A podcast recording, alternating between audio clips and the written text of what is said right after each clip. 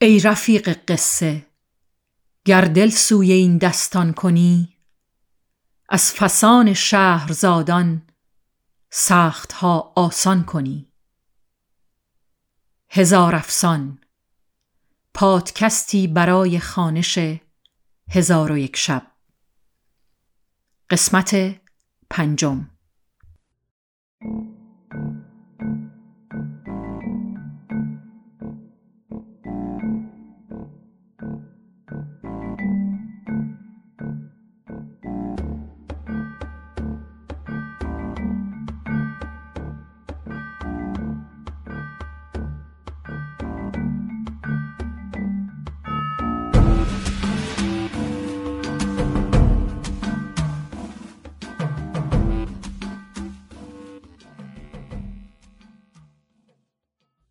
دوستان سلام. اگر بخوام یک مروری از قسمت قبل بگم ممکنه دقیق یادتون نباشه کجای قصه هستیم و به خاطر همین ترجیح میدم یکم برم عقبتر یک کلیتی رو بگم که ما در خونه اون سه تا دختر ماهرو هستیم الان. هفت تا مهمان داشت یک حمال سه تا گدا و سه تا بازرگان که در واقع خلیفه و وزیر هستن ولی خب شخصیت واقعی خودشون رو بروز ندادن هنوز. قرار بوده که اینها سوالی نپرسن اما وقتی که دختر یک اتفاقاتی رو در واقع یک شرایطی رو نشون میده توی خونه از اینکه سگی رو تازیانه می‌زنه و بعد گریه می‌کنه به خاطرش و بعد جامعه از تن میداره و بیهوش میشه. همه براشون سوال میشه که چه خبر توی این خونه هست و چه اتفاقی داره میفته قصهش چیه؟ سوال می‌پرسن. دخترم وقتی ناراحت میشه و میگه شما قول داده بودین که سوال نپرسین هفت نفر از درون خونه میاره. یه جور مثل نگهبانان این دخترها بودن و میان که این هفتا مهمون ها رو دست و رو ببندن و اجازه بگیرن که بکشنشون. این هفت نفر میگن اجازه بدین ما قصه هامون رو تعریف کنیم. دختر بهشون مجال میده که قصه هاشون رو یکی یکی بگن. رسیده بودیم به قصه گدای اول. وسط قصه گدای اول بودیم که داشت می‌گفت که من رفته بودم پیش شهر امم و پسر امم از من یه خواهشی کرده بود. بعد برگشتم به شهر پدر خودم. وزیر پدرم کشته بود و چشم منو یک چشم رو در آورد. و بعد برگشتم پیش عموم در واقع و بعد رفتیم اون پسر ام رو از اون قبری رو که کنده بودیم که پسرم با اون دختر رفته بود اون زیر حالا چجوری بوده که این پسر اموش رو میشناخته ولی حالا قصه جلو جلو نمیگم ولی اون دختر رو نمیشناخته. حالا این خودش سوالیه ولی چون می‌بینید که اون دختر کیه در این قسمت به اونجا رسیدن که میرن و می‌بینن که اون دختر و پسر کشته شدن و اون ام به قول معروف توف میاندازه بر روی اون دختر و پسری که اونجا خوابیده بودن. و حالا می‌خوایم بقیه قصه رو بشنویم که بدونیم وسط حکایت هنوز گدای اول هستیم. قراره که تمام این هفت نفر حمال که قصهش رو گفت که یک حمالی بود که بار آورد. این قسمت گدای اول و گدای دوم و همینطور ادامه میدیم تا قصه تمام این هفت نفر رو بشنویم. چون این قسمت ها یکم ممکنه گیج کننده بشه چون همینطور قصه در قصه در قصه خواهد بود. حالا بریم ببینیم که در شب دوازدهم شهرزاد چجوری برامون قصه ها رو ادامه میده. بشنویم.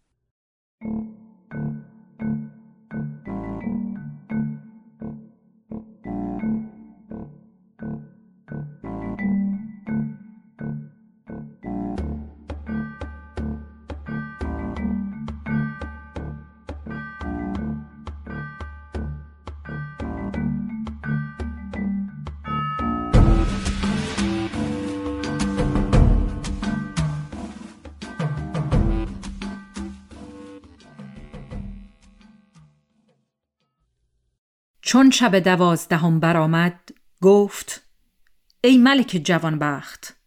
گدای نابینا گفت چون پسر امم را با دختر بدان سان یافتیم محزون شدیم. و مرا از گفتار و کردار امم بس عجب آمد. با او گفتم ای ام مگر سوختن ایشان بس نبود که تو نیز نفرین همی کنی و تعنه همی زنی؟ امم گفت ای فرزند این پسر در خورد سالی خواهر خود را دوست می داشت و من او را همیشه نه می کردم و با خود می گفتم که هنوز طفل است. چون برادر و خواهر هر دو بزرگ شدند با هم درآمیختند.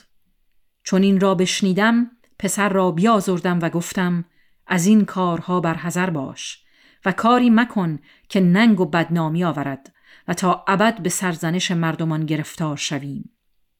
پس دختر را از او دور و مستور داشتم ولی دختر نیز دوستار او بود.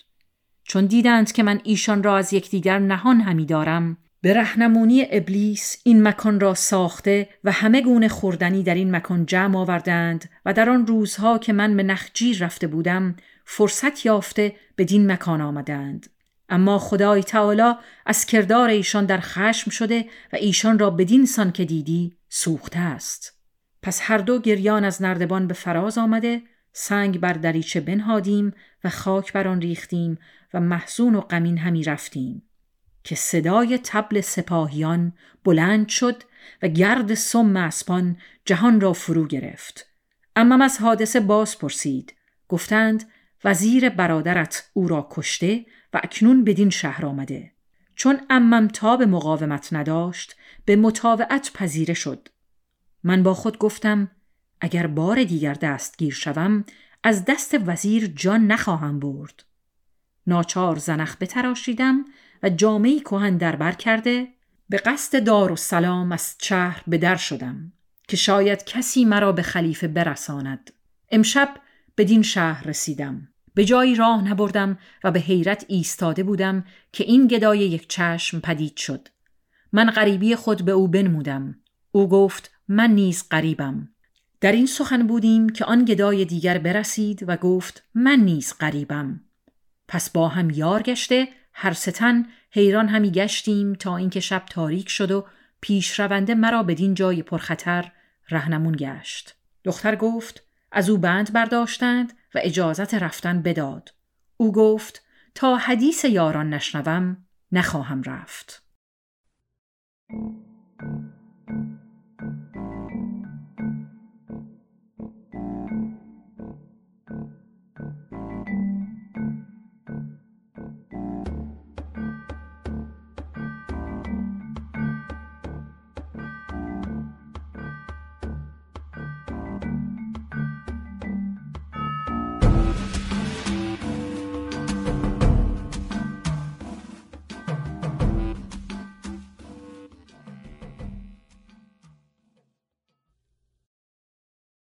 حکایت گدای دوم. گدای دویم پیش آمده گفت ای خاتون من از مادر نابینا نزادم ولی نابینایی من طرف حکایتی است و آن این است که من پادشاه و پادشاه زادم. در ده سالگی قرآن به هفت قرائت خواندم و همه علوم نیک دانستم و کلام ادبا و شعرا یاد گرفتم. و به این سبب تربیتم از همه کس افسونتر گردید و نام نیکم به زبانها افتاد و آوازه ادیبی و دبیریم گوشزد ملوک اقالیم شد. پس ملک هند مرا بخواست که دختر خود را به من تجویز کند. پدرم کشتی کشتی هدیه های ملوکانه آماده ساخته مرا با تنی چند به کشتی برنشاند.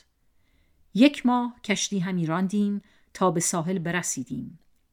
خود بر اسب نشسته بار بر حیونان بستیم و همی رفتیم تا اینکه گردی برخاست. پس از زمانی گرد بنشست و چند سوار پدیدار شدند. چون نیک بدیدیم از راه زنان قبایل عرب بودند که اسبان ختنی در زیر و نیزه های خطایی در کف داشتند. به ایشان معلوم کردیم که هدایا از سلطان هند و ما نیز سفیریم. گفتند که ما نه در فرمان ملک هند و نه در مملکت او هستیم. پس سواران به ما حمله کردند و جمعی را بکشتند و بقیت و سیف بگریختند. من نیز زخمی منکر برداشته بگریختم و راه به جایی نمی‌دانستم.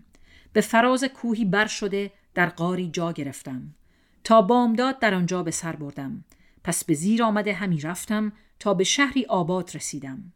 از بس پیاده روی کرده سخت مانده بودم و گونم زرد شده بود.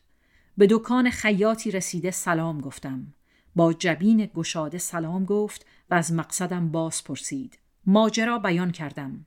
غمین و محزون شد و گفت ای فرزند حکایت خیشتن با کسی مگو. مبادا از این قضیه با خبر گردد کسی که با پدرت کینه دیرینه داشته باشد. پس خوردنی بیاورد و آن شب را با هم به سر بردیم و تا سه روز بدین سان گذشت. پس از آن خیاط از من پرسید که چه صنعت داری؟ گفتم مردی حکیمم و همه علوم را نیک دانم.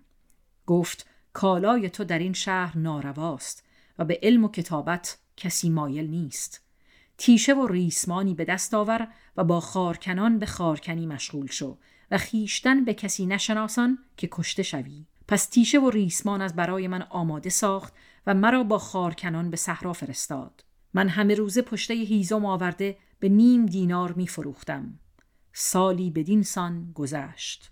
روزی به صحرا رفته به جایی برسیدم که درختان کهن داشت و هیزم فراوان.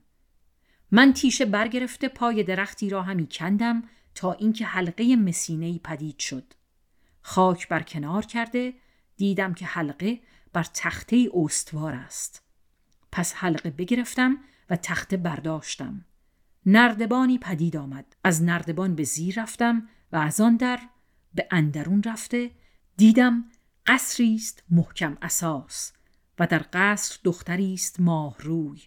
چنان که شاعر گفته بوتی که هور بهشتی بدو شود مفتون عقیق او به رحیق بهشت شد معجون. چو آهو است دو زلفش به دام ماند راست. که دید آهوی سیمین و دام قالی گون. چون دختر را بر من نظر افتاد گفت تو از جنیانی یا از آدمیان؟ گفتم از آدمیان. گفت بدین مقام چگونه آمدی که من بیش از پنج سال است در این مکان هستم روی آدمیزاد ندیدم؟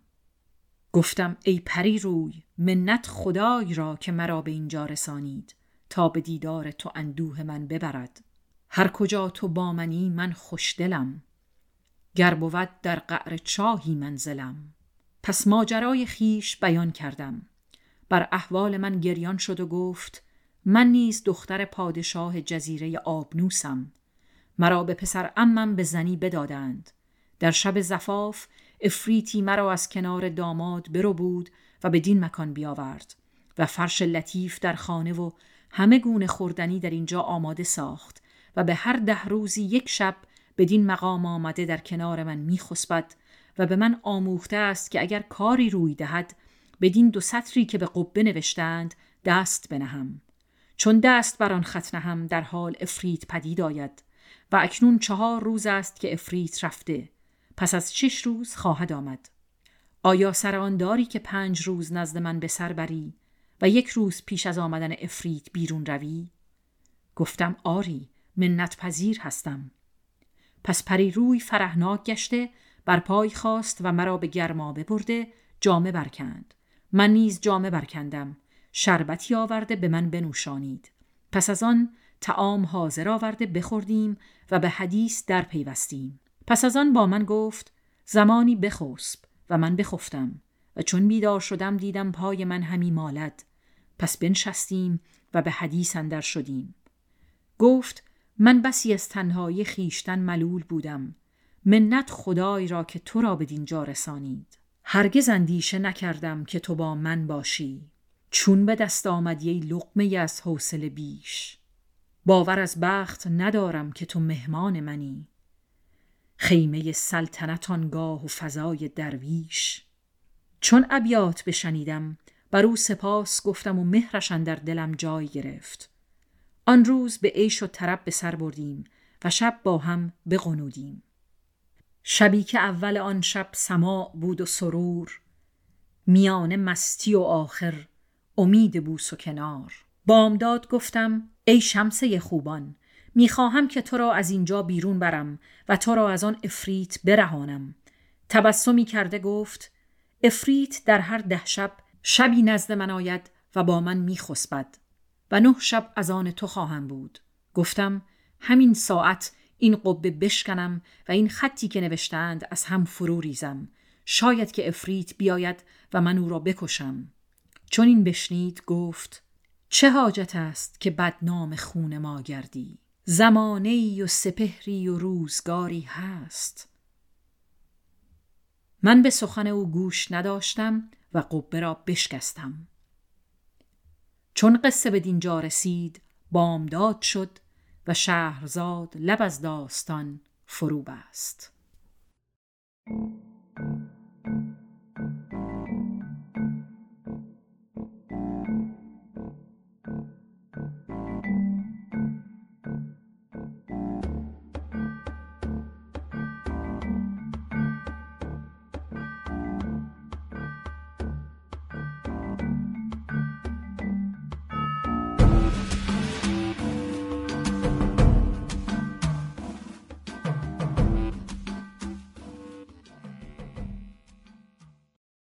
چون شب سیزدهم برآمد شهرزاد گفت ای ملک جوانبخت.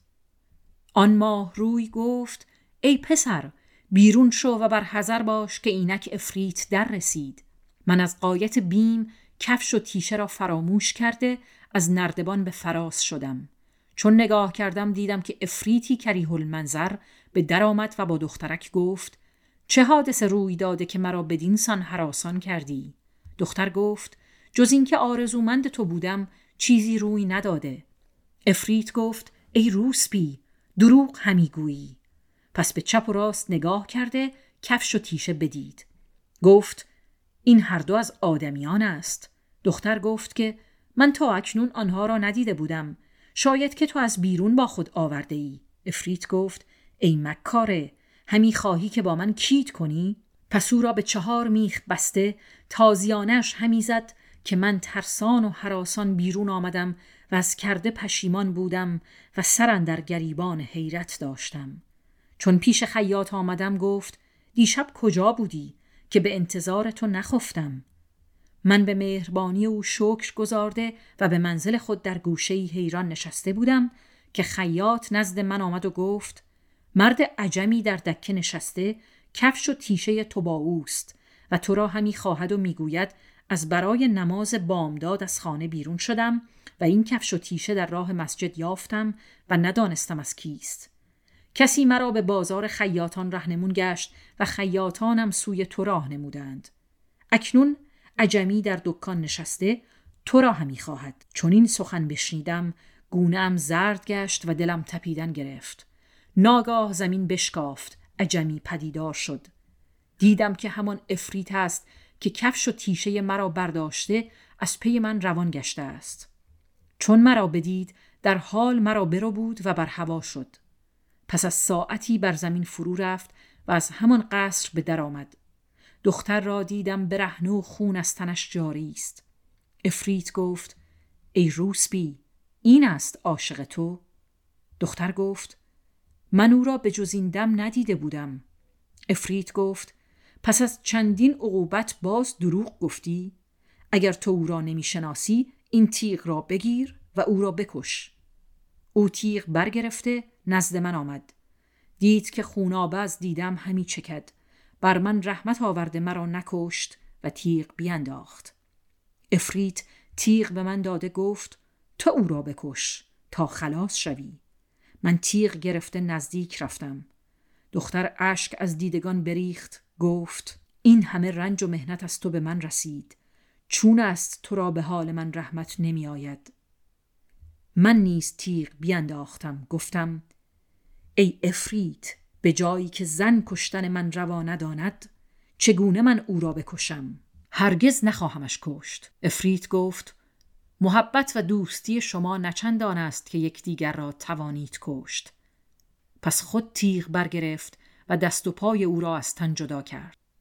آنگاه رو به من کرده گفت ای آدمی زاد در شرع ما زن روسبی را بباید کشت و این دخترک را شب زفاف رو بوده بودم و جز من کسی را نمی شناخت. اکنون بدانستم که جز من دیگری را شناخته او را کشتم. اما از تو خیانتی به من پدید نگشته. تو را نخواهم کشت و تندرست نیز نخواهی رفت. خود بازگو که تو را به چه صورت کنم؟ من بسی لابه کردم و گفتم بر من ببخشای که خدا بر تو ببخشاید. گفت سخن دراز مکن. از کشتنت درگذشتم. اما ناچار باید به جادویی به دیگر صورتت کنم. آنگاه مرا در رو بوده به هوا شد و بر قله کوهی فرود آمد. مشتی خاک برداشت و فسونی بر آن دمیده بر من بپاشید. در حال بوزینه شدم. چون خود را بدان صورت یافتم گریان و نالان از کوه به زیر آمده یک ماه راه رفتم تا به کنار دریایی رسیدم. جمعی دیدم که بر کشتی نشسته و آهنگ راندن کشتی دارند. من خود را به حیلتی چنان که مردم ندیدند به کشتی برافکندم. یک روز خیشتن پنهان داشتم. چون مرا بدیدند یکی گفت که این می‌شوم را به دریا بیافکنید و دیگری شمشیر به دست ناخدا داده گفت او را بکش. من با دو دست در شمشیر آویخته سرشک از دیده بریختم. ناخدا را بر من دل بسوخت و گفت ای بازرگانان این بوزینه به من پناه آورده کسی او را نیازارد. پس من در پیش ناخدا بماندم. هرچه می گفت می دانستم و خدمت به جا می آوردم. او نیز با من نیکی و احسان می کرد تا از کشتی به در آمده به شهر بزرگی رسیدیم. همان ساعت خادمان سلطان آن شهر به پیش بازرگانان لوحی آورده گفتند هر کدام سطری در این لوح بنویسید. من برخواسته لوح از دست ایشان بگرفتم. ترسیدند که من لوح را بشکنم مرا بزدند و خواستند که لوح را از من بستانند. من به اشارت بنمودم که خط خواهم نوشت. ناخدا گفت بگذارید تا بنویسد که من او را به فرزندی پذیرفتم. چون این بوزینه دانشمند ندیده بودم. من قلم گرفته به خط رقا این ابیات بنوشتم. ای قلم دست خاجه را شایی که بدان دست نامدار شوی. چون تو را دست خاجه بردارد با همه عز و افتخار شوی. خلق را از هنر پیاده کنی چون برانگشت او سوار شوی. و با خط ریحانی این ابیات نیز بنوشتم. کلک از تو یافت مرتبت صد هزار تیغ تا کرد بر بنان امید عجل گذر. او را دو شاخ بینی پیوسته بر یکی یک شاخ بر قضا و دگر شاخ بر قدر. یک شاخ بر ولی و دگر شاخ بر عدو زین بر ولی سعادت و زان بر عدو ضرر. و با خط سلس این دو بیت بنوشتم. بر زائران تو به سخا کیسه های سیم بر شاعران تو به عطا بدره های زر. شاعر نواز و شعر شناسی و شعر خواه. آری چنین بوند بزرگان مشتهر. و با خط نستعلیق این شعر نوشتم. ای خداوندی که دیدار تو را عالم همی از سعادت هر زمانی مژده دیگر دهد. جز به عدل تو نپرد هیچ مرغ در هوا. مرغ را گویی همی عدل تو بال و پردهد در صلاح دین و دنیا آفرین و شکر تو بهتر از پندی که عالم بر سر منبر دهد. آنگاه لوح به خادمان دادم. ایشان لوح به نزد سلطان بردند. سلطان جز خط من خط هیچ کدام نپسندید و فرمود که خداوند این خط را خلعت فاخر پوشانیده سواره پیش منش آورید. خادمان بخندیدند. ملک از خنده ایشان در خشم شد. گفتند ما به خداوند خط میخندیم که او بوزینه معلم و حیوان لایعلم است. ملک را عجب آمد و گفت این بوزینه را برای من بخرید و خلعت پوشانده سواره پیش منش آورید. خادمان ملک آمده مرا از ناخدا بگرفتند و حله فاخر بر من پوشانیده پیش ملک بردند. من زمین ببوسیدم جواز نشستنم داد. به دو زانو نشستم حاضران از ادب من در عجب شدند. چون ملک بار یافتگان را مرخص فرمود و به جز ملک و خاج سرایان کسی نمانده خان بگستردند و همه گونه خوردنی بیاوردند. ملک مرا اجازت چیز خوردن داد. من برخواسته سه بار زمین ببوسیدم و به قدر کفایت خوردنی بخوردم. چون خان برداشتند من به کناری رفته دست شستم و قلم و قرتاس به دست گرفته این ابیات نوشتم. هرگز که شنیده است چنین بزم و چنین سور. بارید برو رحمت و افشانده برو نور. از دولت سلطان جهان است چنین بزم و از طلعت سلطان جهان است چنین سور. یا رب تو کنی جان و دل از دولت او شاد. یا رب تو کنی چشم بد از طلعت او دور. پس دور از ملک بنشستم. ملک را عجب آمد. و شطرنج خواسته گفت بیا تا شطرنج ببازیم. من پیش رفته مهره فرو چیدم و از پیاده و سواره صفها بیاراستم. بیدق براندم و اسبی تاخته فرزینی برداشتم. ملک در حال حیران شد و گفت که اگر این بوزین از سنف بشر بودی گوی از همگنان در رو بودی. پس خاج سرا را به احزار دختر خود بفرستاد. چون دختر بیامد روی خود بپوشید.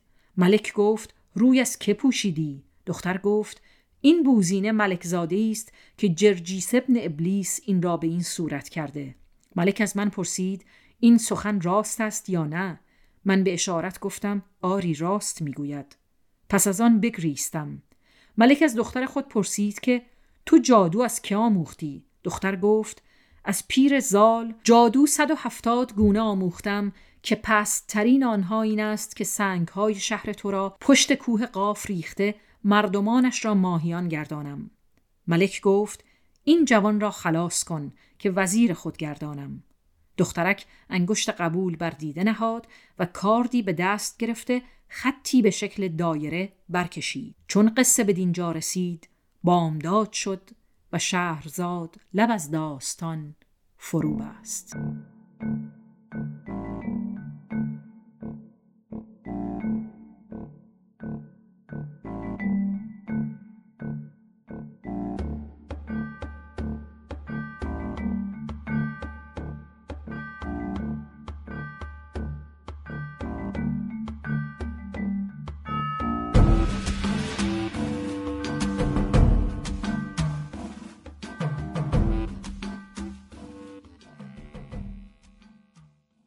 قسمت پنجم از پادکست هزار افسان رو با هم شنیدیم. ممنونم که اوقات فراغتتون رو با ما شریک هستیم. هدا ناسه هستم و تشکر می‌کنم از فرشید سادات شریفی عزیز مشاور ادبی پادکست که همچنان زحمت تدوین رو عهدهدار هست. همونطور که می‌دونید هزار افسان دوشنبه های هر دو هفته یک بار در دسترس شما خواهد بود. پس تا درود و افسانی دیگر بدرود.